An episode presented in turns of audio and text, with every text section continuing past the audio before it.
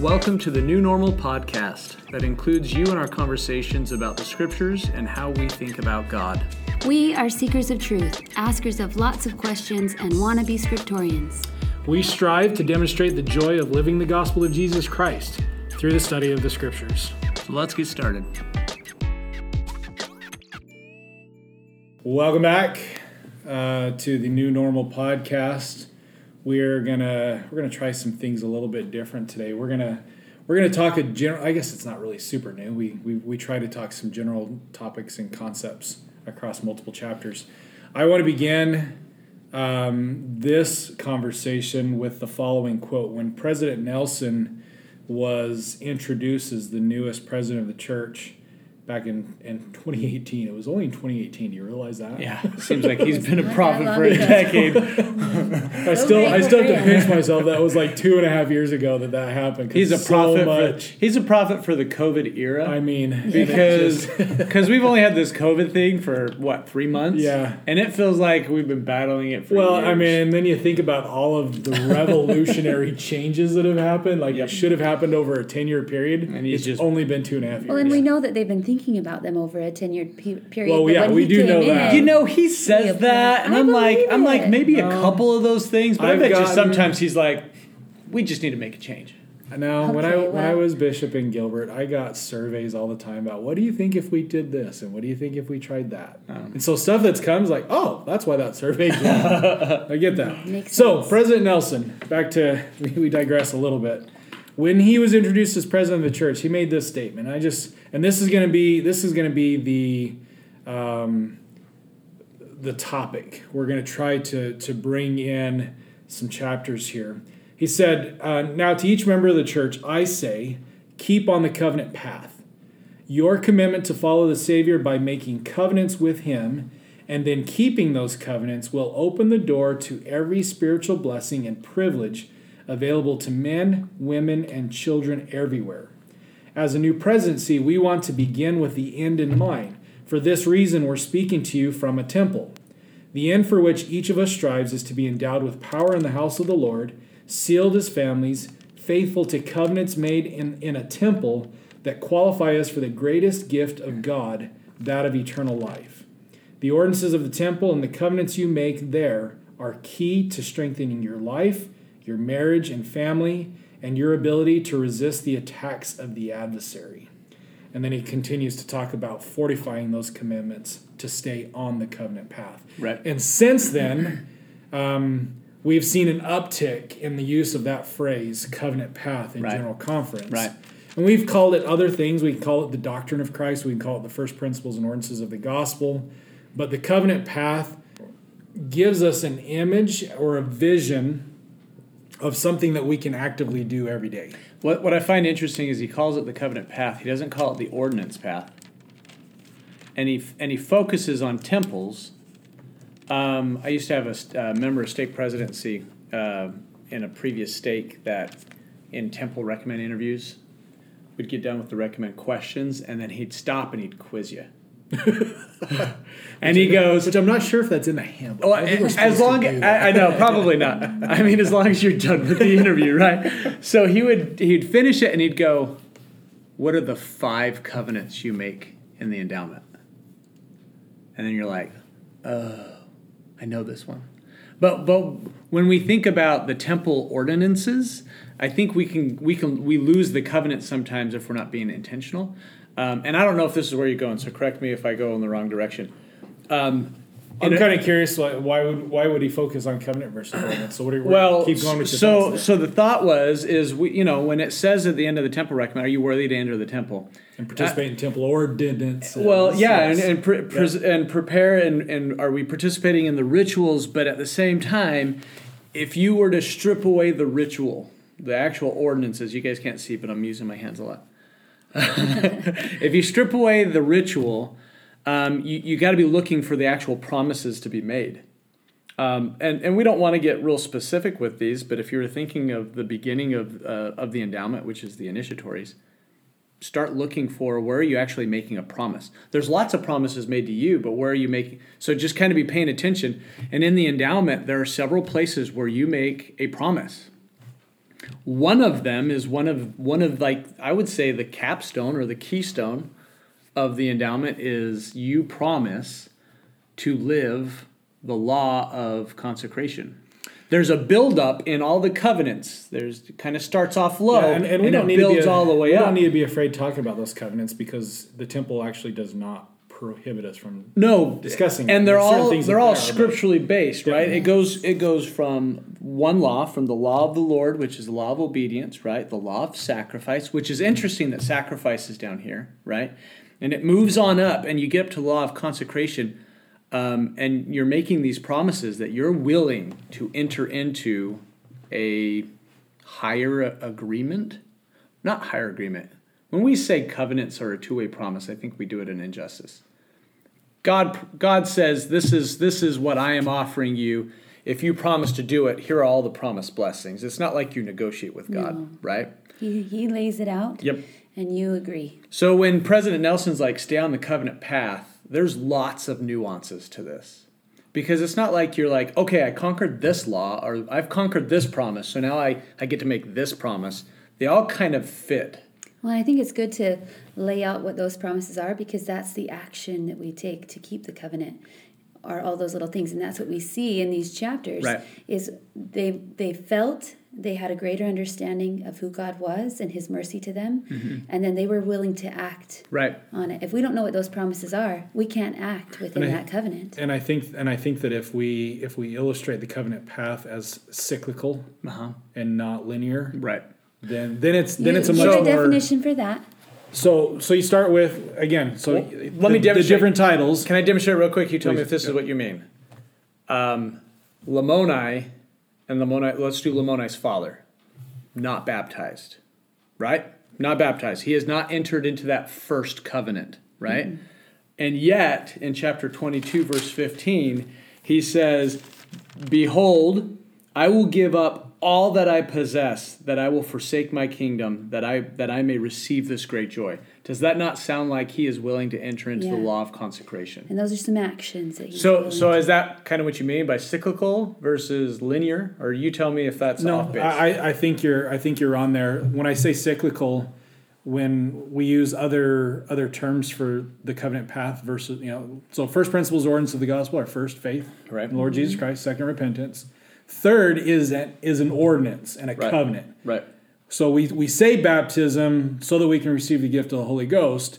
Doctrine of Christ has a fifth element to that, which is called endure to the end. Right. And endure to the end means we cycle back around to faith And we're constantly Okay, doing yes. those. We things, cycle right? back to faith Right. because then, as we have faith, we, we know that we have to repent again because repentance isn't a one time deal. Right. Repentance is a constant deal.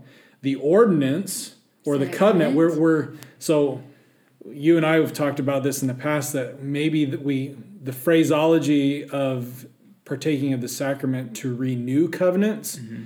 kind of does it a little bit of disservice because we're not sure we're renewing covenants, but we're re we're, actually what we're doing We're is making we're covenanting covenant. again. Right. We're making a new covenant. We're Right. covenanting again that okay, so based on my faith and repentance from this week, I'm going to covenant again Yeah. That the- I will do these three things And- to keep the commandments and always remember and, and take Right. his name upon us. So that, and then this is Elder Bednar's teaching, when we when we strive to keep the covenants, the promise is that we will always have his spirit to be with us. Mm-hmm. And when we endure, that means new conditions, new circumstances in life force us to decide again to have faith. Right. Mm-hmm. endure it. When we don't have faith into obedience, we got to repent again, and we make that. So it's cyclical in that in that eff- that fact that when we see enduring to the end, it's not just all right. I got baptized, now I got to wait fifty years to Right. die And to, I- to and- get into the celestial kingdom. And so I guess with that I, that understanding, because that that absolutely is the case, and I guess my point isn't so much the cyclical kind of pattern; it's more of the non-linearness of the pattern. Hmm. we don't have to do one to the other Or- to the other to the other. You to- do for ordinances. Ordinances are linear. You can't because you, can't go and get can't go to temple. ordained Yeah, you before you get temple you've been baptized. baptized. Right? So so there's all of that, but I think the laws that we promise to keep can happen. They can happen at any point. You, here you have an unbaptized man willing to sacrifice and give up everything. Well, that those are temple covenants. And I now it doesn't quite. I mean, I don't want to get Yeah. weird here, but but you can see these workings happening kind of out of order. Well, and, and when we when we covenant to keep His commandments, consecration, sacrifice, those are It's in there. those are in there. They're they're in there. So to say that the temple somehow that's that's when we are to consecrate. That's when you finally have to give up all.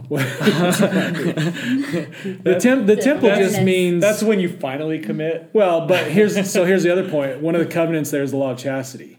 You're not getting in the temple if you haven't already covenanted and you are already obeying the law of chastity. Right. So it's not like, oh crap, I got to stop sleeping around now. I mean, it's that's not what that means. Right. What it's saying is we're now covenanting to, to higher and holier is the other thing that, that, that President Nelson says. Right. Higher and holier because the next ordinance on the covenant path, the ex- next ordinance needed is celestial marriage. And if you're not covenanting to sacrifice, to consecrate, to live the law of chastity, and and to, to live the law of the gospel, man, marriage is not going to be very fun. And nor will it be lasting. And I feel like sometimes when we've been prepared through baptism and then received our own endowment and then been sealed, we've had the opportunity to be sealed to our spouse. It's not like we already have to be on that path to keep those covenants even after. Just Right. going to the temple doesn't seal that. That doesn't Right. finish it. the action of going to the Right. temple doesn't. It's the action that led up to it. It's the action that you and it's the and it's after the actions leave, afterwards. Yep. yeah. And it's the actions that qualify the Holy Spirit of promise to stamp those and to seal those, right? Which is why I love this discussion that we're having because how often we think baptism is just going to solidify that for us. And Mm-hmm. many of us have been through lessons and they're ready and they're willing to commit and then they're baptized. And, and then things get in the way and enduring doesn't look the same as it did before. And you have to recommit each day. So this is a really good framework. Yeah, Now, so we what just- does it have yeah. to do? We just spent 11 minutes. we just spent 11 minutes. So um, What does that have to do with the story of of Ammon and Aaron and Lamoni? And So we want to we want to approach this. And this is part of the conversation because we read this. We read the anti Nephi Lehi story as this is a great missionary story, and it's always focused around missionary work, Right. and it's always about conversion, which is great. Um, but I think we miss that again. One of the stated purposes of the Book of Mormon is to remind us of the covenants that the Lord has made, Right. And that we will not be for that we are not cast off forever Right.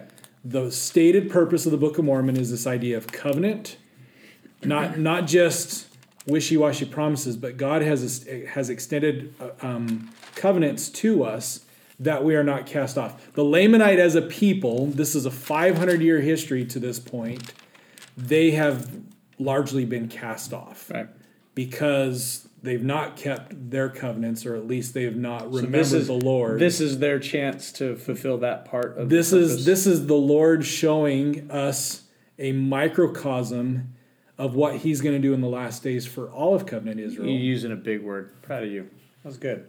You didn't think i knew that word did you Okay, so let's so let's just open it up real quick. okay so quickly con- context then Well, just from from like 22 to 29, where do you see covenants playing a part? well, you, got- you already mentioned it verse 15 in chapter 22 Yep, you've got a, you've got a whole conversion of the Nephi, the Lamanites who they've not really had an opportunity or not like this up to this point where you have sub kings and the king converting to the Lord, converting large groups of their own Yeah. people, suffering because of those choices, being leaving their land that they would consider their homeland and becoming a separate people among the Nephites. So that's kind of the context. So, so where I get do a, we see it? i get a sense from from alma 22 15 so we know aaron has already taught lamoni's father Right. And the question that he asked, What shall I do that I may have this eternal life of which thou hast spoken? Right. Now, I also haven't I also imagine that the interaction with Ammon and his son, I, I know that's kind of the impetus for Sure. um, another big word that I know. I'm so Um, proud of you. It's also the kind of the, the genesis of his wanting to have these conversations. We don't know if if Lamoni afterwards took dad aside and said, You need to listen to him. I, I know about this thing called eternal life. Right. Like he's already had an awakening experience. He's already come out and said, "Blessed be this Jesus that's re- re- re- redeemed my soul from hell." And his whole household and his servants and his people are starting to have this experience. And now we have we have his dad saying, "What can I do? What shall I do that I have this eternal life?" That I may receive this great joy. I think. and that is the great joy is this eternal life. Right. So in 17, it shows they're breaking tradition by bowing down before the Lord. They're Which recognizing interesting, God. right? Yeah. And that is Huge humbling. very important step of making the covenant. Yeah, it's all about the incorrectness of the traditions. Mm-hmm. Okay, so he is willing to sacrifice or consecrate even something as cultural as Well, he's talking about all that I possess, right? but we all we also see consecration that later on the anti-Nephi Lehi's they they con- they give up their name. Right. They're no longer called Lamanites, which was a source of great pride to them because they they're descendants of Laman, and and so again they're they're sacrificing. This is twenty three three. Um, that this people might be convinced concern, concerning the wicked traditions of their fathers, that they might um, be convinced that they were all brethren, and that they ought not to murder and plunder. So they're they're also consecrating or sacrificing cultural behavior, acceptable cultural behavior. Mm-hmm. It's it's almost as if their sacrifice or their consecration is a sign or a token that they have been converted. yeah, I think in 27, when they send out a proclamation of how you're going to treat and how religious freedom, Right? How they're now they're required. you don't have to believe this, but you do need to treat these. Is, is that a People is that a sign of our conversion level? Is how much we're willing to sacrifice these things? Like Sacrifice and how we treat others. Yeah. Because you, you go to t- chapter 24 and you've got kind of three verses in a row 15, 16, 17, and 18. they're, they're in the middle of this awakening and this conversion. This is actually Lamoni's father's son, so it's Lamoni's brother, Yeah. who, who he renames Anti-Nephi Anti-Nephi Lehi. And he says, So, how merciful is our God? This is after their, their moment of coming to a, a, a, a knowledge of themselves. Well, can I can I point And out verse thirteen? Yeah, go ahead. Um, verse thirteen has very baptism allusions to it. What chapter are you in? Chapter Chapter twenty four. Got it. Um, Let us retain our swords and not be stained with the blood of our brethren. Um, uh, that they be no more washed bright through the blood of the Son of our great God. You're right. um, he's talking about this cleansing thing. He's talking about their weapons of rebellion, but there's some allusions to an ordinance that's taking place here. Uh, Almost like this bearing of the weapons of war is an ordinance Yeah.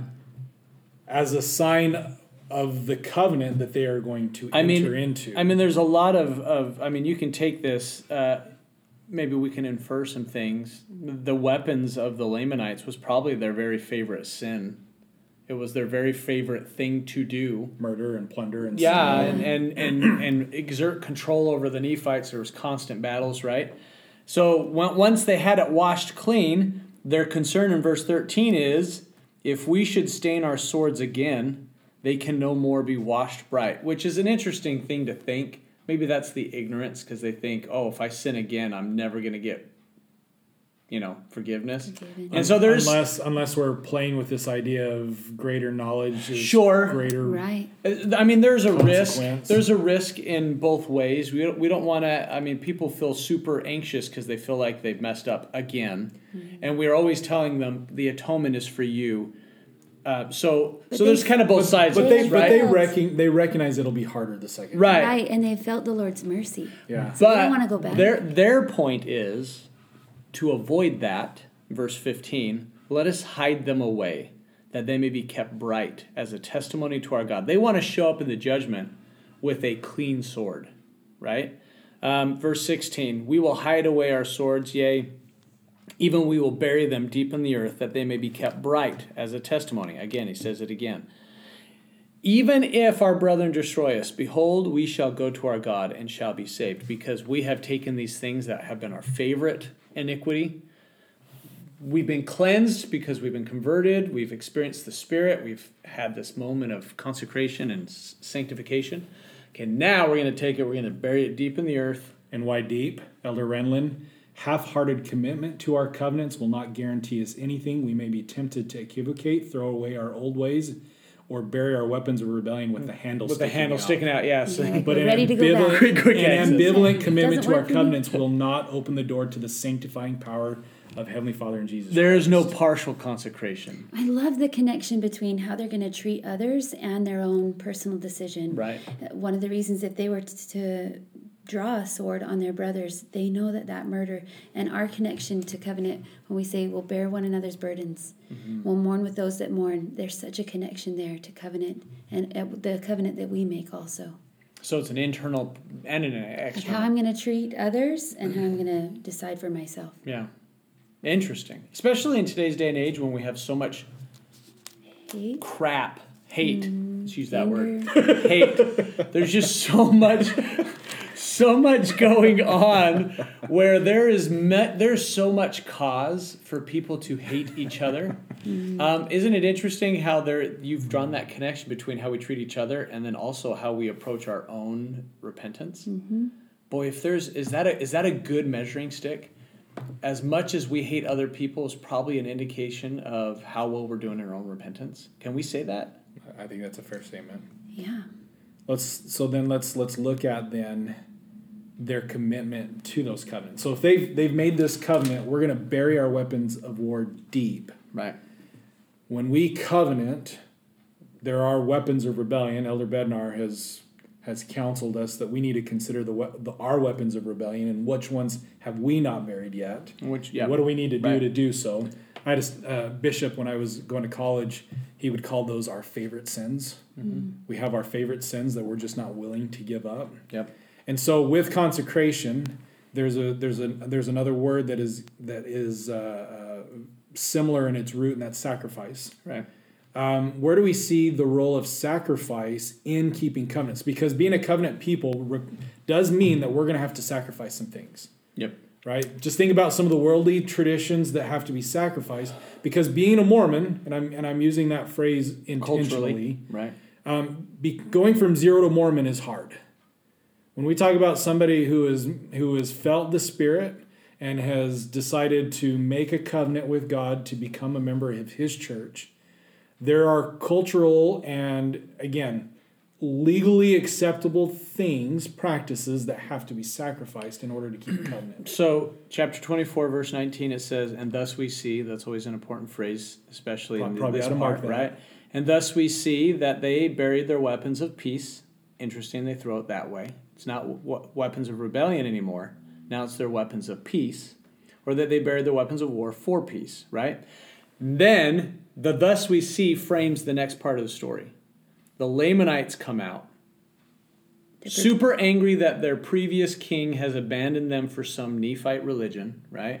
And they come Even out to changing their name. changing their names. They don't even identify. Like, you don't with even us wanna be with us right? anymore. So they come out with their weapons of war, their preparations for war. In verse twenty-one, the- the anti-Nephi Lehites come out to meet them, prostrate themselves before them on the earth, and begin to call on the Lord because their weapons are buried so deep that they're not going to even they're not even going to pull them out if it means to defend themselves against a great army. Nor do they feel the need to. Right. I get that impression from this verse that they don't want to. Well, they are already not even.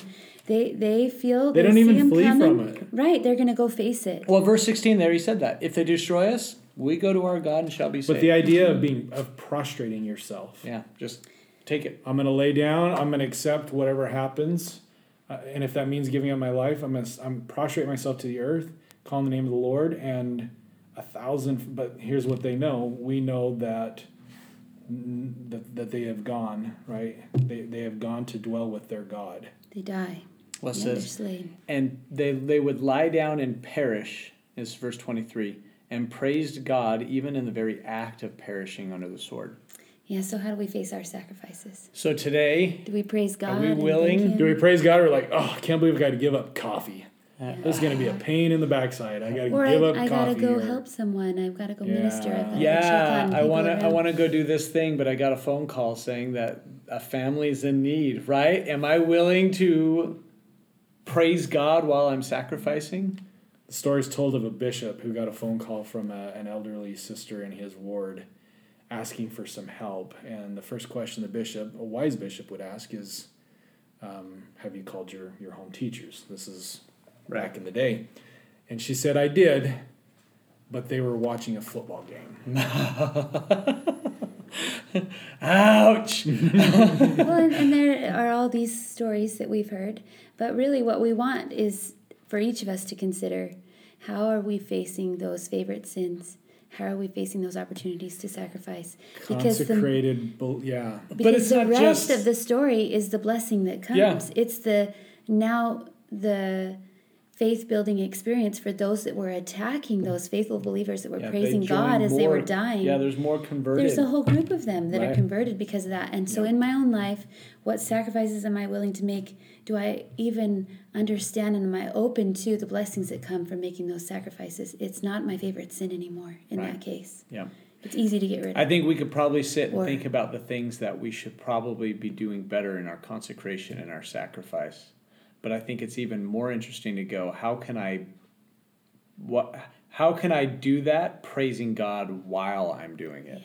Because yeah. it's Changes it's almost like you. it's it's the step steps, right? It's the I'm not going to do anything, that's a lower step.